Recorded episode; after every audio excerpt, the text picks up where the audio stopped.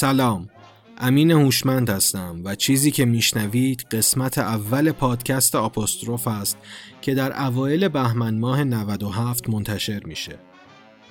در قسمت اول به سراغ یک نویسنده و شاعر امریکایی خواهیم رفت. چارلز مورلی بکستر متولد 13 می 1947 در مینیاپولیس امریکاست. چارلی بکستر در سال 1974 مدرک دکترای خودش رو در رشته ادبیات انگلیسی از دانشگاه بوفالو اخذ کرد و تز دکتراش مربوط به سه نویسنده معاصر امریکایی جونا بارنز، مالکوم لوری و ناتانیل وست بود. از همین سه نویسنده میشه فهمید که علاقه و سمت و سوی نگارشی و داستان پردازی بکستر به سوی مدرنیسم بوده که در مقالات، داستانها و حتی شعرهایی که نوشته به وضوح این گرایش دیده میشه. بکستر بعدها در دانشگاه مینسوتا مشغول به تدریس میشه و در کالج وارن ویلسون کارگاه نویسندگی خلاق برگزار می‌کنه که به یکی از پرطرفدارترین کارگاه های اون دانشگاه تبدیل میشه. بکستر در سال 1965 با همسرش مارتا هازر ازدواج می‌کنه و الان هم پسری به اسم دنیل داره. از آثار شاخص بکستر می‌تونیم به رمان سپید دم که در مورد دختر اختر فیزیک شناسی هست که به همراه برادرش که فروشنده ماشین های قدیمیه زندگی می‌کنه و در داستان به رابطه عمیق عاطفی که اونها رو کنار هم نگه داشته می‌پردازه. یا رمان دیگه‌ای به اسم زیافت عشق که از چشم مردم مختلفی روایت میشه. این کتاب در سال 2007 منبع اختباس فیلمی به همین اسم شد که بازیگرهایی مثل مورگان فریمن یا رادا میشل در اون بازی کردند و کارگردان فیلم هم رابرت بنتون بود. داستان کوتاهی که برای قسمت اول پادکست آپوستروف انتخاب کردم از کتاب شیردال داستانهای جدید و انتخاب شده است. متاسفانه در ایران کتابی از این نویسنده ترجمه و چاپ نشده یا حداقل جستجویی که من در سایت کتابخانه ملی کردم چیزی ندیدم. داستان کوتاه به اصطلاح پدر که با ترجمه و خانش خودم قرار هست در این قسمت بشنوید مثل چیزی که گفتم روی کردی به مدرنیسم داره و طبق علاقه خود بکستر به مسائل ستاره شناسی این علم هم در لایه های داستانی به کار گرفته شده و جز اصلی قصه هست. در توضیحات پادکست چند تا لینک از مصاحبه های نویسنده رو قرار میدم تا اگه دوست داشتید بیشتر باش آشنا بشین. همینطور صفحه فیلمی که از آثار بکستر اقتباس شده رو هم قرار میدم و می‌تونید این فیلم رو هم ببینید. پس توضیحات رو تموم کنم و بریم با هم داستان به اصطلاح پدر نوشته چارلز بکستر رو با ترجمه من امین هوشمند بشنویم.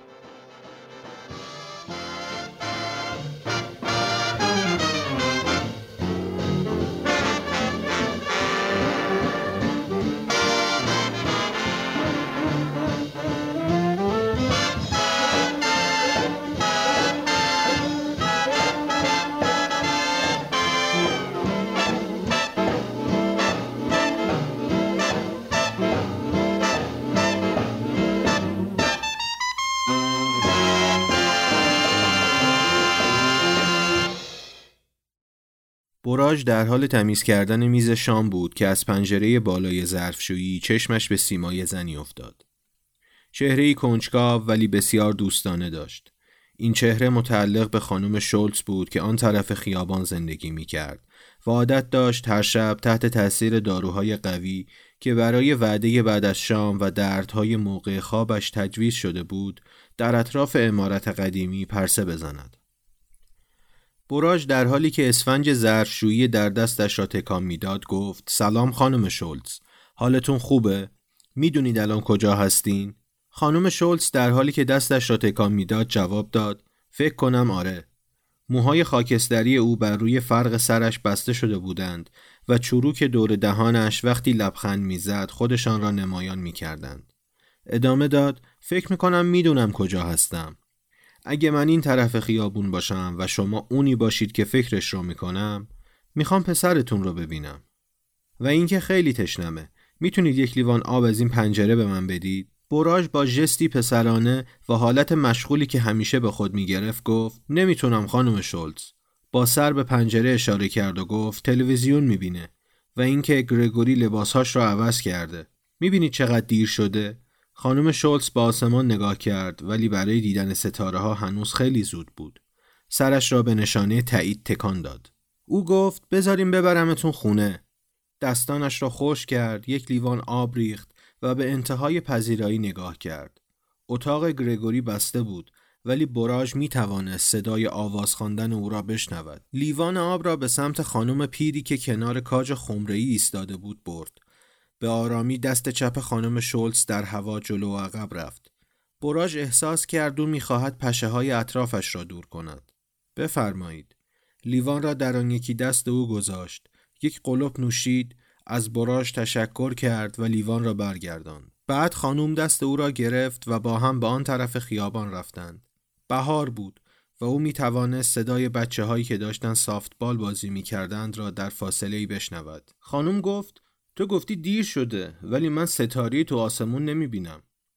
از کناره خیابان به سمت خانه او که در ورودیش باز بود حرکت کردند و براژ او را به ورودی امارت برگرداند.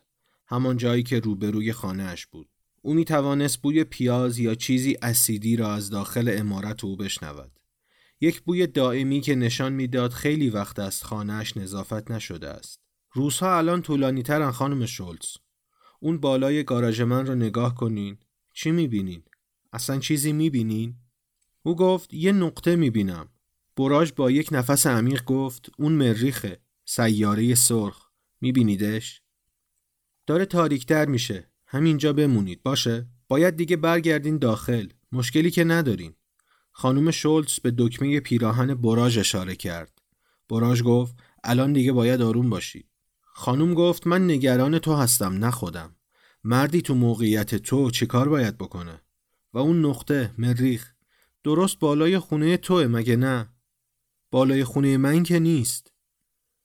با چهرهی که نشان می‌داد زیاد هم احمق نیستم به براژ نگاه کرد. به هر حال ازت ممنونم. من میرم داخل.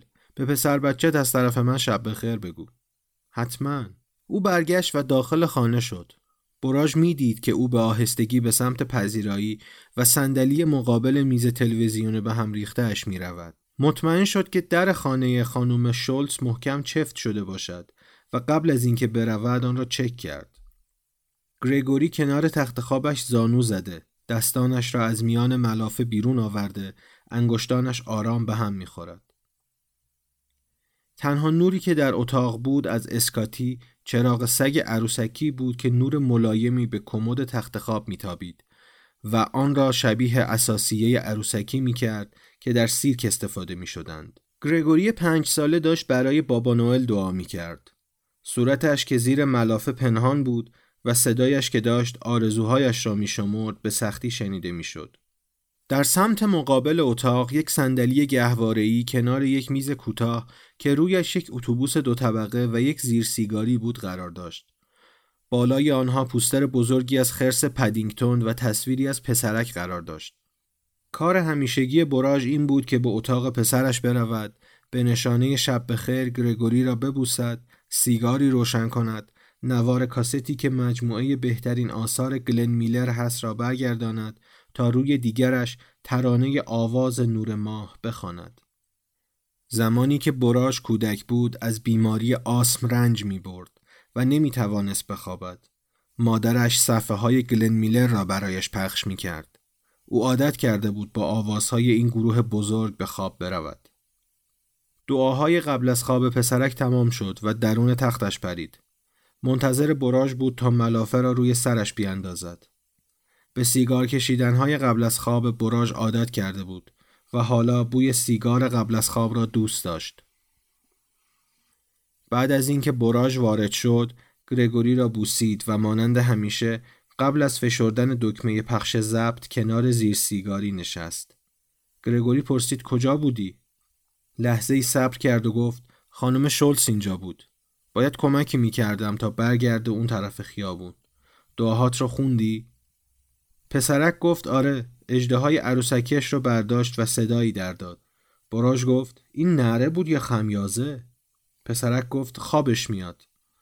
برام یه قصه بگو. برام یه قصه ای بگو که خودم هم توش باشم. تالم رو بگو.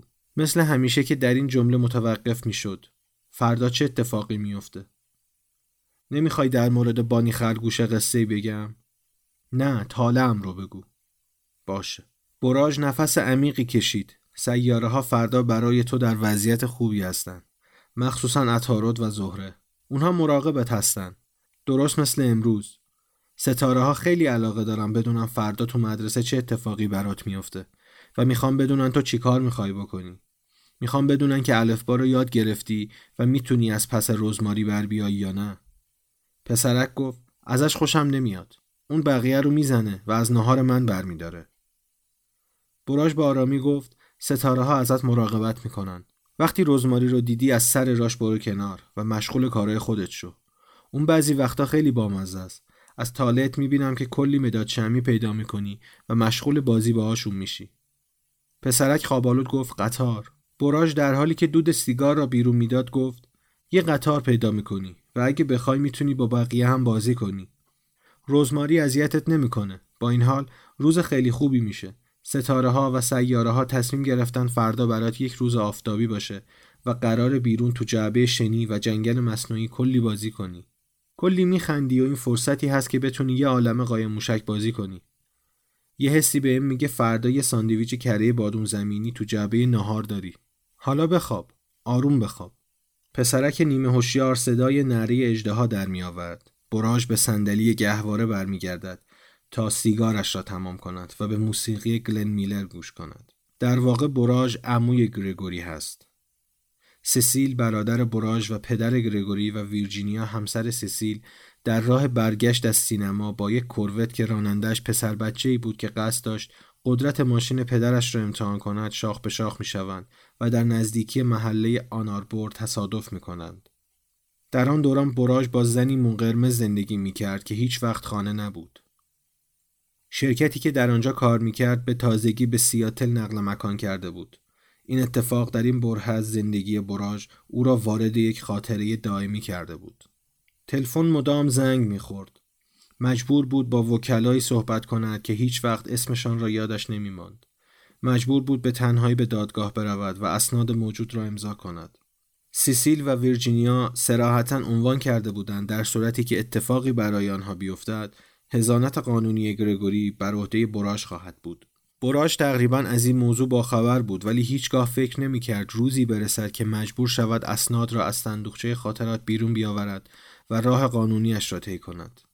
وامی از بانک گرفته بود و به همراه مادرش در سواحل گروس پوینت به مدت دو هفته اقامت داشتند تا بتواند با شوک از دست دادن برادر و همسر برادرش کنار بیاید و گرگوری را با محیط اطرافش آشنا کند. براژ با هر دقیقه از زندگی زمینیش وحشت می کرد. از طرفی گرگوری تمام روز را جلوی تلویزیون می نشست و انگشتش را می مکید. و بعد از ظهر که برنامه های کودک تمام می شد شروع به گریه کردن می کرد. آن روزها در نزدیکی خانه خانم راجرز بودیم و وقتی میخوابید با دهان و بینی کوچکش خور پف می‌کرد. وقتی براش توانست تمام اسباب بازی های برادرزاده خود را به منزل خود در محله آناربور بیاورد به همراه گرگوری از خانه مادرش به منزل مستقل خودش نقل مکان کردند. شش ماه بعد مادر براش خانهش را فروخت و به آریزونا رفت. اگرچه رفتار مادرش متزلزل بود ولی مطمئنا بی و نقص نبود.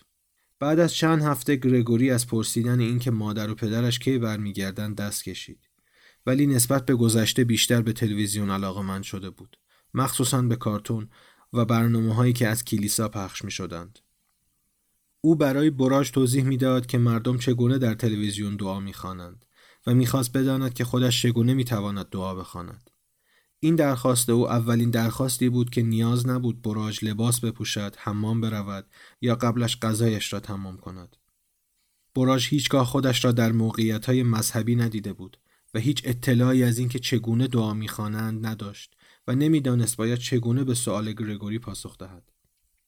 گرگوری گفت می‌خوام بدونم چجوری انجامش میدن. همشون دارن توی تلویزیون دعا می‌خونن. من باید چی کار کنم؟ براژ گفت نمی‌دونم. ولی اینی که میگم رو امتحان کن شبها مقابل تخت زانو بزن و سرت رو رو به سینت خم کن و چشمات رو ببند به چیزی که ازش خوشحالی فکر کن بعد در مورد چیزایی که می‌خوای فکر کن این کاریه که معمولا مردم موقع دعا خوندن انجام میدن براش حرفش را تمام کرد و منتظر ماند بعد پرسید چرا می‌خوای همچین کاری رو شروع کنی؟ گرگوری گفت ممکنه به هم کمک کنه. این اتفاق باعث شد براژ ایده اخترشناسی و طالبینی به ذهنش خطور کنه. متوجه شده بود که بین او و گرگوری در آن دوران نقطه مشترکی وجود ندارد ولی ماه تولد هر دوی آنها می بود که در طالبینی معادل گاو بود. یک شب که گرگوری مشغول تماشای تلویزیون روی کاناپه به خود میلولید و خود براش هم در حال خواندن روزنامه بود چشمش به ستون اخترشناسی و طالبینی افتاد و طالع متولدین برج گاو را بلند خواند. اعتماد به نفس خود را افزایش دهید. در این صورت دیگران هم به ایده ها و نظرات شما اهمیت خواهند داد. نمی توانید به تنهایی در یک پروژه موفق شوید. کار را تقسیم کنید و در موفقیتش سهیم باشید. در ابتدا گرگوری چیزی نگفت که گمان می‌رفت نشنیده باشد. ولی بعدا به سمت براژ برگشت و پرسید این چی بود؟ براژ گفت این تاله او برای فرداست و زنی که این را نوشته یک پیشگوست و مردم معتقدند او می‌تواند آینده را پیش بینی کند و به آنها بگوید که در آینده قرار است چه اتفاقی بیفتد. گرگوری گفت چجوری چطوری ممکنه بدونه؟ براژ گفت این علم ستاره شناسیه بر اساس ستاره ها و جایگیری سیاره ها عمل می‌کنه. مردم معتقدن سیاره ها قدرت های عجیب و مرموزی دارن. معتقدن اونا باعث اتفاقاتی میشن. این میگه که باید فردا با بقیه دوستات هم بازی کنی و سر اتفاقا قر نزنی و از چیزی نترسی. اغلب میگه که نباید بترسی. گرگوری در حالی که چشمانش به تلویزیون دوخته شده بود گفت من از چیزی نمیترسم. براژ گفت می‌دونم که نمیترسی ولی اینجا گفته ستاره ها بهت کمک می‌کنن که دیگه از چیزی نترسی. گرگوری گفت باشه. در منطقه آناربور که شهر کتابخانی هست، براژ مشکلی برای پیدا کردن کتاب راهنمای ستاره شناسی نداشت. کتابی که او انتخاب کرده بود یک ستاره بزرگ پف کرده به همراه یک نشانی بزرگ قرمز عجیب و غریب روی جلدش داشت. در مقابل صندوق و حین پرداخت پول کتاب براژ به خاطر انتخاب کتابش احساس حماقت می کرد ولی به نظر می رسید که صندوقدار اصلا برایش مهم نیست که او چه کتابی را انتخاب کرده است. کتاب را با خودش به ماشینش برد و به سمت مهد کودک حرکت کرد تا گرگوری را بردارد و بعد به خانه بروند. آن شب بعد از اینکه گرگوری خوابید او خواندن کتاب را شروع کرد و از پیچیدگی آن ناامید شد. پیدا کردن طالبینی گرگوری نیاز به زمان زیادی داشت. روز بعد براش پانزده دقیقه از وقت نهارش را صرف مطالعه آن بخش کتاب کرد که در کیفش به همراه آورده بود. و شب بعد توانست طالبینی گرگوری را وقتی حین مطالعه روی میز آشپزخانه بود پیدا کند. خورشید در برج سور، سودمند، کاربردی، خاکی. براژ علائم زمینی گرگوری را علامت زده بود که مربوط به کشاورزان و دیگرانی بود که فضیلت‌های شخصی داشتند. هیتلر که کتاب به او اشاره کرده بود همانند والت ویتمن از برج سور بود. همین باعث شد به خواندن ادامه دهد.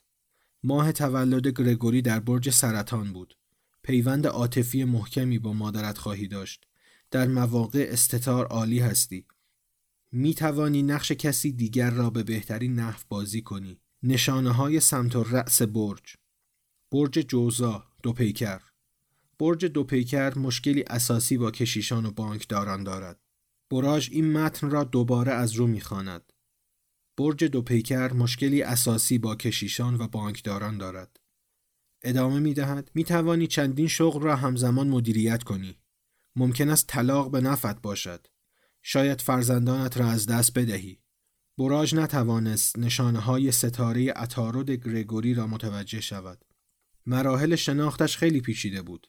کتاب را ورق زد تا به نشانه های ستاره زهره گرگوری برسد که برج جوزا بود. ستاره زهره در برج جوزا تو را خوشنود، اجتماعی و آسوده می کند. ما بقیه توضیحات مربوط به بزرگسالان بود. در مورد تولد گرگوری در ستاره مریخ نشانه برج اسد یا شیر بود.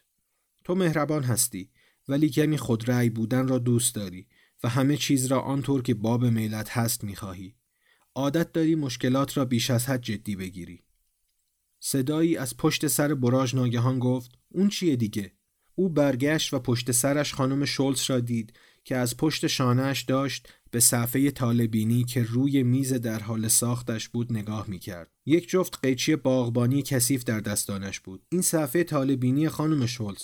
چجوری وارد شدین؟ دنبال چیزی بودم. فکر کردم اینجا خونه منه. در جلوی خونتون باز بود. منم اومدم تو. این تو گیت شده بودم. همه این خونه های لعنتی شبیه همن. با نگاه غمالودی به میزی که صفحه روی آن قرار داشت نگاه کرد. صفحه طالبینی فکر می کردم بالغتر از این حرفا باشی. من به اندازه کافی بزرگ و بالغ هستم.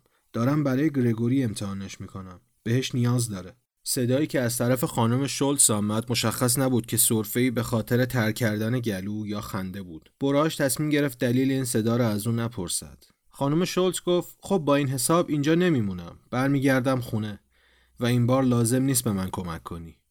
خودم راهم رو پیدا می‌کنم. البته بدون کمک طالبینی. این صدای چیه؟ گلن میلر؟ خب این صدا منو برگردون به دوران جوونی خودم.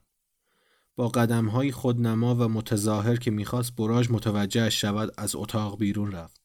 براژ ناپدید شدن او و حرکتش به سمت در جلویی خانه که موقع وارد شدن آن را باز گذاشته بود را تماشا کرد. براژ مشغول کارش شد. صفحه طالبینی که براژ برای گرگوری ترسیم کرده بود نشان می‌داد که برادرزادهش شخصیتی متزلزل و جداگانه و نیازمندی هایی برای ثبات شخصیتی داراست.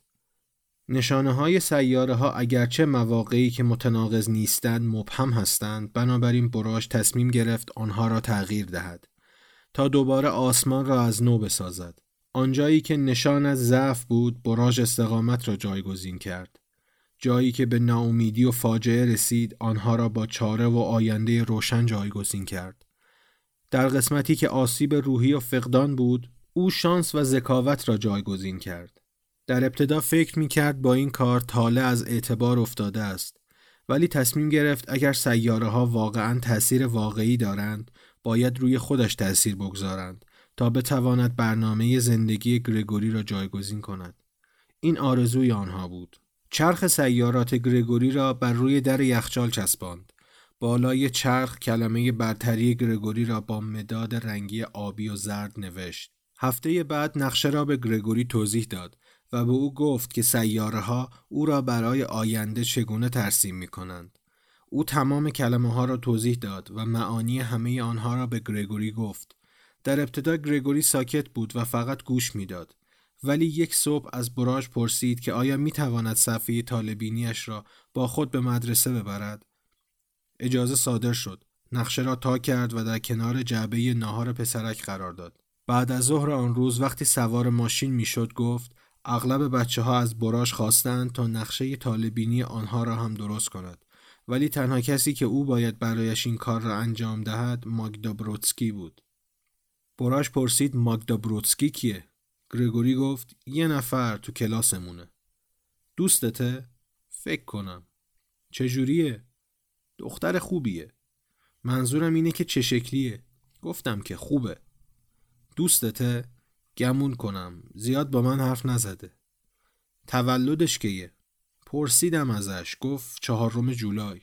همسن توه؟ آره. براژ این دفعه کتاب را نادیده نگرفت. برعکس وقتی گریگوری در اتاق بود وانمود کرد که مشغول کار با کتاب است.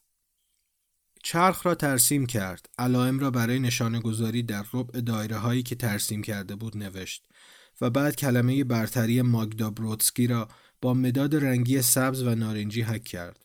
مثل ساختن یک تقویم میماند که هیچ ارتباطی با روزهای واقعی و روزهای هفته نداشت. براش تصمیم گرفت که ماگدا شجاع، منظم و سخنور و همینطور مهربان، چابک، حساس و سخاوتمند باشد. این صفتها به آسانی به ذهنش آمدند. براش تصویری از زحل در بالای نمودار در کنار پنج ستاره دیگر کشید. به گرگوری گفت این نمودار را به ماگدا بدهد و تمامی کلمات را به او توضیح داد و گفت که هر کدام چه معنایی دارند. گرگوری هم روز بعد آن را به مدرسه برد. روز فردا بعد از نهار مادر ماگدا او را برای ملاقات صدا کرد. معاونت مدیر شعبه بانک باعث شده بود براژ احساس کند که می تواند از پس این گفتگو براید. سلام آقای بیرمنگام آملیا بروتسکی هستم. صدای قاطع و خوشایندی داشت. ببینید قصد ندارم مزاحمتون بشم ولی امروز ماگدا این صفحه بزرگ رو با خودش از مدرسه آورد که می‌گفت از پسر شما گرفته. ببینید نمی‌خوام ایرادی به این صفحه وارد کنم. در واقع این باعث شده رفتار ماگدا از بعد از ظهر امروز تغییر کنه. شبیه فرشته ها رفتار می‌کنه. فقط می‌خوام بدونم این چیز دقیقا چیه؟ شما درستش کردین؟ می‌تونید به من توضیحش بدید؟ براژ گفت فکر می‌کردم که تماس بگیرید. در واقع این صفحه طالبینی دخترتونه ولی کاملا دقیق نیست. سعی کردم با درست کردن این صفحه به پسرم اعتماد به نفس بدم و گرگوری همون رو به مدرسه ببره. وقتی برگشت به من گفت که ماگدا هم یکی از اینها می‌خواد. منم براش درست کردم. خانم بروتسکی با صدایی که انگار عقب نشینی کرده گفت او ببینید فکر نمی کنم این بازی آسیبی داشته باشه. کمی مکس کرد و دوباره ادامه داد منظورتون از دقیق نبودن چیه؟ براژ لبخندی زد و لحظه صبر کرد. بعد گفت من فقط نشانه های روی صفحه طالبینی کشیدم و چند تا کلمه برتری جویانه رو بالای صفحه نوشتم. دقیق نیستن چون من اونها رو از جدول ستاره یاب که مربوط به ماه تولد هر کسی میشه چک نکرده بودم. چند تا کلمه و صفت مثبت و قدرت بخشی که احساس کردم ممکنه خوشش بیاد رو نوشتم. چون تا به حال دخترتون رو ملاقات نکرده بودم. پسرم از من خواسته بود که این کار رو به عنوان یک لطف در حق دخترتون بکنم. ناراحتتون کردم؟ خب نه یعنی فکر نمی کنم. مطمئن نیستم. من زیاد به ستاره ها باور ندارم. این با قوانین و معیارهای من سازگار نیست. من زیست شناس هستم. این جمله آخر را با لحنی که بین کلمات مکسی داشت گفت تا مشخص شود کارش چیست. براژ گفت خب منم بهش اعتقادی نداشتم. شغل منم کارمند بانکه. خانم گفت اگه بهش ایمان ندارید پس چرا انجامش می‌دید؟ براش تقریبا آنجایی که گفت دارم سعی می‌کنم پدر خوبی باشم خودش را برای این گفتگو آماده کرده بود. مشخص بود که این گفتگو برای خانم بروتسکی خوشایند بود و از براژ به خاطر توضیحاتش در این مورد بسیار تشکر می‌کرد. بعد از این اتفاق در هفته اخیر براژ در تاریکی اتاق گرگوری در حالی که قطعه چاتانوگا چوچو از گلن میلر با آرامی پخش می‌شد قصه ای را برای گرگوری تعریف کرد. یکی بود یکی نبود. یه خرگوشه بود که با مامان و بابای خرگوشش توی یک گودال کوچیک توی یک جنگل بزرگ سرسبز زندگی می‌کردن. همه داستان ها با این جمله شروع می شوند. بعد از آن براش تحت تأثیر بداه پردازی ادامه داستان بود.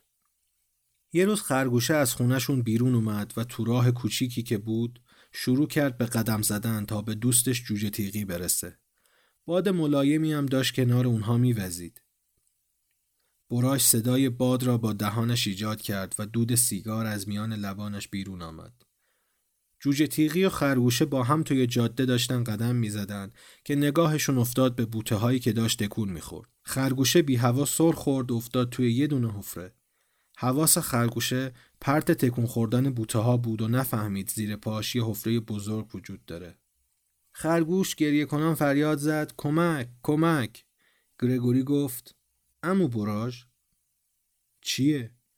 نمی‌خوام دیگه داستان خرگوشا رو بشنوم. این یکی رو یا اصلا نمی‌خوای. هیچ کدومشون رو. عروسک اجدهایش را نزدیک صورتش گرفت و گفت در مورد طالبینی من بگو. براژ گفت فردا گرم میشه. فردا روز بهاری خوبیه. به زودی تابستون میاد و تو می‌تونی بیرون بازی کنی. براژ مکسی کرد. شنا کردن یاد می‌گیری و قایق سواری می‌کنی. چشمان گرگوری از بهت باز مانده بود. می‌خوام قایق سواری کنم. کی؟ به این زودیا. چه جور قایقی می‌خوای؟ مهم نیست فقط یه قایق می‌خوام. ماگدا هم می‌تونه بیاد. قایق پارویی می‌خوای؟ آره ماگدا هم بیاد. براژ گفت شنبه بعد اگه هوا خوب باشه. باید حتما دعوتش کنی. یادت نره. گرگوری گفت نگران نباش. آملیا بروتسکی دخترش ماگدا را بیدرنگ ساعت نه صبح ده روز بعد سر قرار ملاقات رساند. حس شوخ خودش را به حداقل رساند. نمی توانست زیاد آنجا بماند و گپ بزند چون همانطور که گفته بود باید به فروشگاه محصولات مزرعه می رسید تا با مردم آنجا سر کله بزند. از آنها پرسید که به کدام رودخانه می روند و براژ جواب داد رودخانه کلاورفیلد. خانم بروتسکی هم گفت که آنجا مخصوص قایقهای پارویی است و تأکید کرد که حتما از جلیقه های نجات استفاده کنند و بعد ماگدا را بوسید و به سمت استیشنش برگشت. براژ از اینکه می‌دید او دارد برمیگردد خوشحال شد. خانم بروتسکی شش فیت قدش بود و روی بلوزش دکمه ای نصب کرده بود که روی شعاری نوشته شده ولی براژ نتوانست آن را بخواند. ماگدا با نگاه مشکوکی براژ را زیر نظر داشت. او به نسبت سنش دختر کوچولویی بود با موهای فر و چشمهای قهوه‌ای که خیلی زیرک به نظر می رسیدند. شلوار جین و سویشرت صورتی به تن داشت که رویش نوشته بود در مورد دیترویت حرفای خوبی بزن و بالایش یک رنگین کمان چاپ شده بود.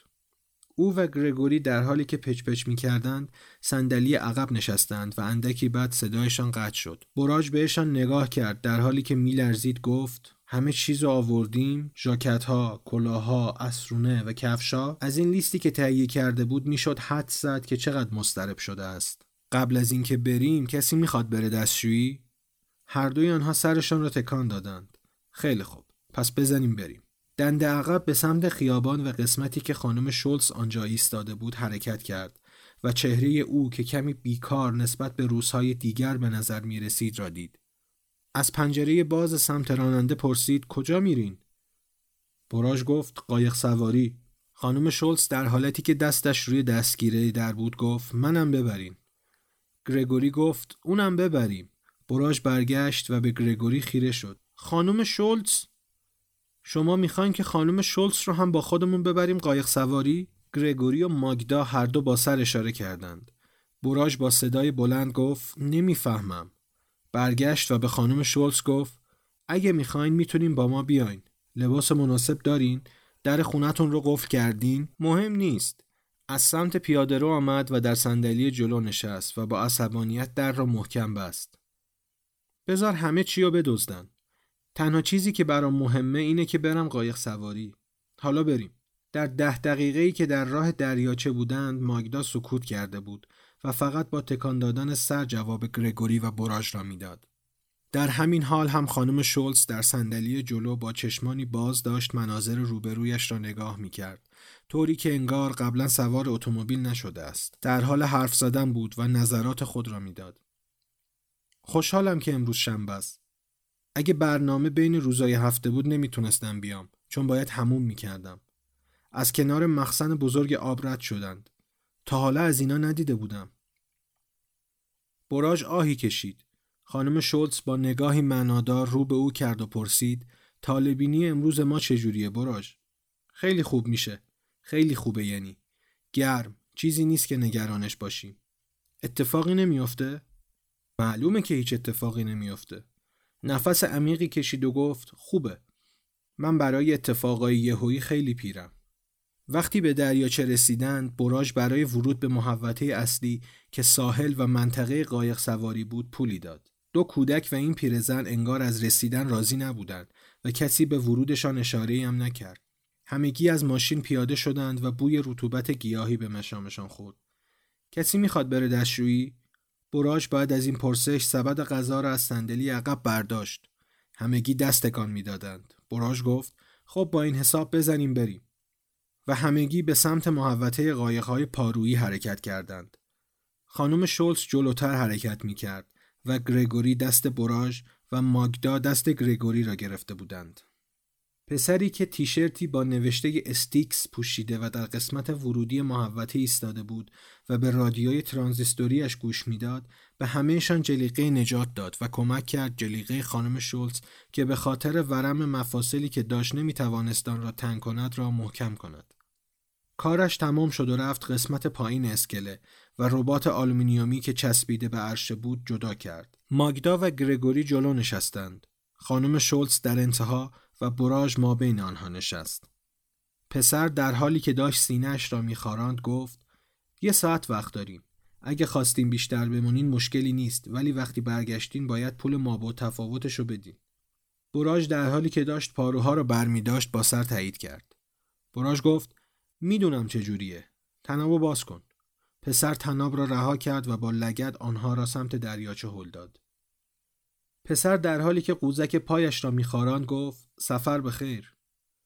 براش حواسش به دور شدن از لنگرگاه بود. خانم شولتز داشت چیزی را در فاصله دور تماشا می کرد و نفس عمیقی می کشید. ماگدا و گرگوری هم مشغول تماشای آب بودند. براش پرسید چقدر بریم جلو؟ گرگوری گفت اون وسطا می‌خوام برم وسط دریاچه. خانم شولتز گفت آره بریم وسط دریاچه درست اون وسط. درد مختصری در شانهش احساس کرد و گفت خیلی خوب اگه کسی چیزی می‌خواد بخوره کراکرها و یه سری خوردنی توی کیف هستن. پارو زدن را متوقف کرد تا با دست راستش به کیف اشاره کند. وقتی این کار را کرد قایق به سمت آب چرخید. گرگوری گفت مواظب باش.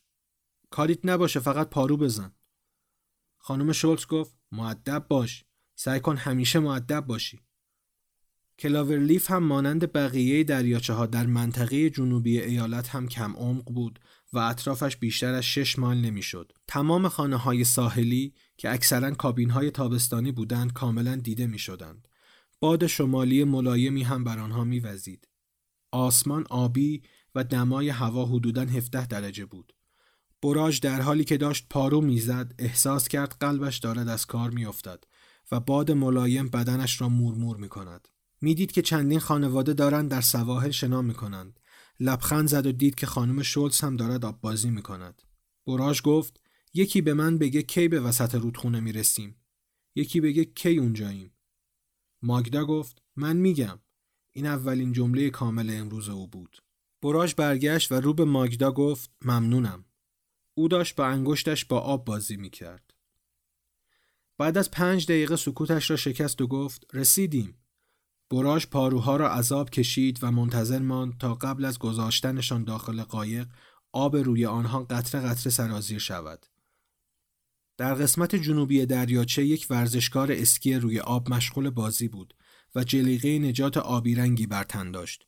گرگوری داشت با دستش با آب دریاچه بازی می کرد و ترانه ای را از نوار گلن میلر زیر لب می خاند.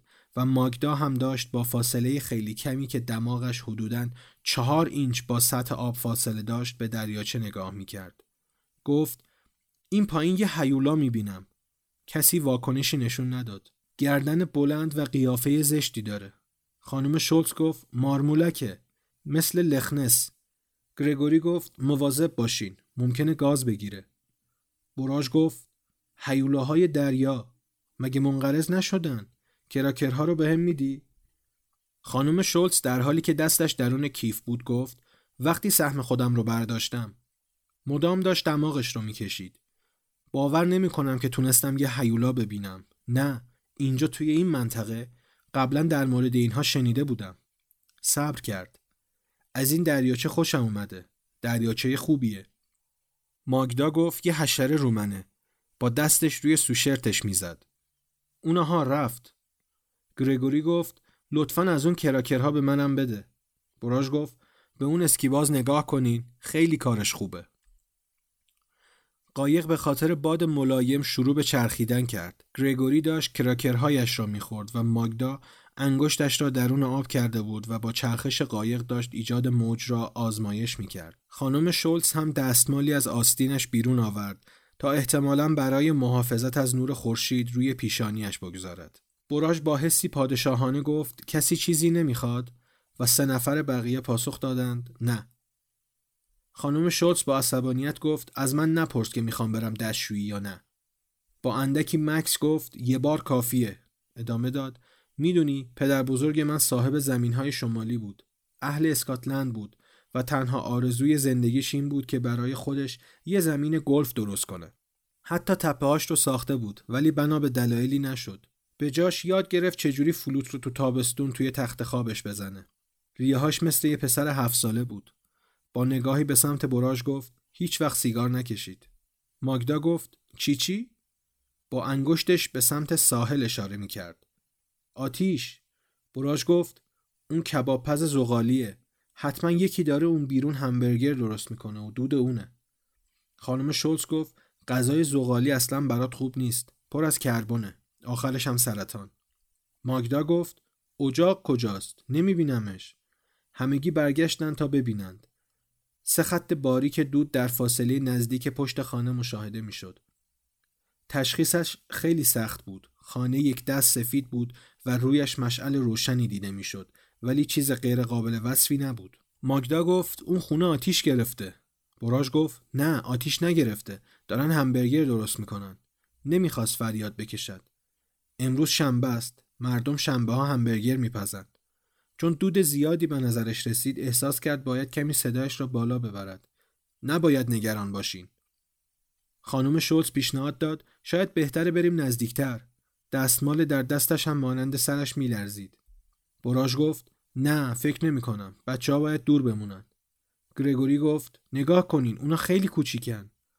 ماگدا جواب داد کسی توی خونه هست و شروع کرد به گریه کردن ادامه داد امیدوارم کسی اون تو نباشه. اگه کسی داخل خونه باشه چی؟ براش فریاد زد این آتیش نیست. اونا فقط دارن ناهار درست می‌کنن. اگه آتیش بود شعله هاش رو می‌دیدین. در همین حال که داشتند به آن صحنه نگاه می‌کردند قایق تکان خورد و یک ماهی از پشت سرشان پرید و آن طرف درون آب افتاد. نسیم قسمتی از دود را سمت آنها آورده بود. براژ برگشت و آن طرف رودخانه را نگاه کرد که پسرکی که قایق را از او اجاره کرده بودند نشسته و پاهایش را روی دکه انداخته است. گرگوری دستان براژ را گرفت. دیروز در مورد این چیزی نمی‌دونستی. بابا ماگدا داره گریه می‌کنه. این توی تاله نبود. براژ گفت می‌دونم حالش خوب میشه. ماگدا زیر لب به خانم شولز می‌گفت می‌خوام بدونم کسی توی خونه نباشه. ماگدا تکرار می‌کرد فقط می‌خوام بدونم. ناگهان خانم شولز به براژ خیره شد. تو که گفتی اتفاقی برامون نمیافته. در حالتی که داشت با انگشتش به او اشاره می‌کرد. او با فریاد گفت خدا لعنتش کنه. تو گفتی اتفاقی برامون نمیافته. حالا ببین چی شده. به این دود آتیش نگاه کن. هنوز داشت با انگشتش اشاره می‌کرد. این بار به سمت براژ، ماگدا و گرگوری. براژ با حالت ملتمسانه گفت خانم شولز لطفا فوش نده. اینجا بچه هست. تکرار می‌کرد اونجا آتیشه و به سمت قایق برگشت. خم شد و با دستش مقداری آب از دریاچه بالا آورد. دستانش را بلند کرد و سرش را خیساند. آب میان موهای خاکستریش رفت و دستمالش را تر کرد و روی لبه بالایی قایق ریخت. دوباره رو به دریاچه خم شد و با دستانش مقداری آب جمع کرد و بالای سرش ریخت. همینطور که براژ و بچه ها تماشا می کردند، مشت به مشت پیرزن موهایش را آب کشید. بدنش و لباسهایش را شست. انگار دارد مراسمی را برای این اتفاق زندگیش اجرا می کند. گویی که این کارهای منظم و یک نواخت او را به شرایط اکنون برمیگرداند.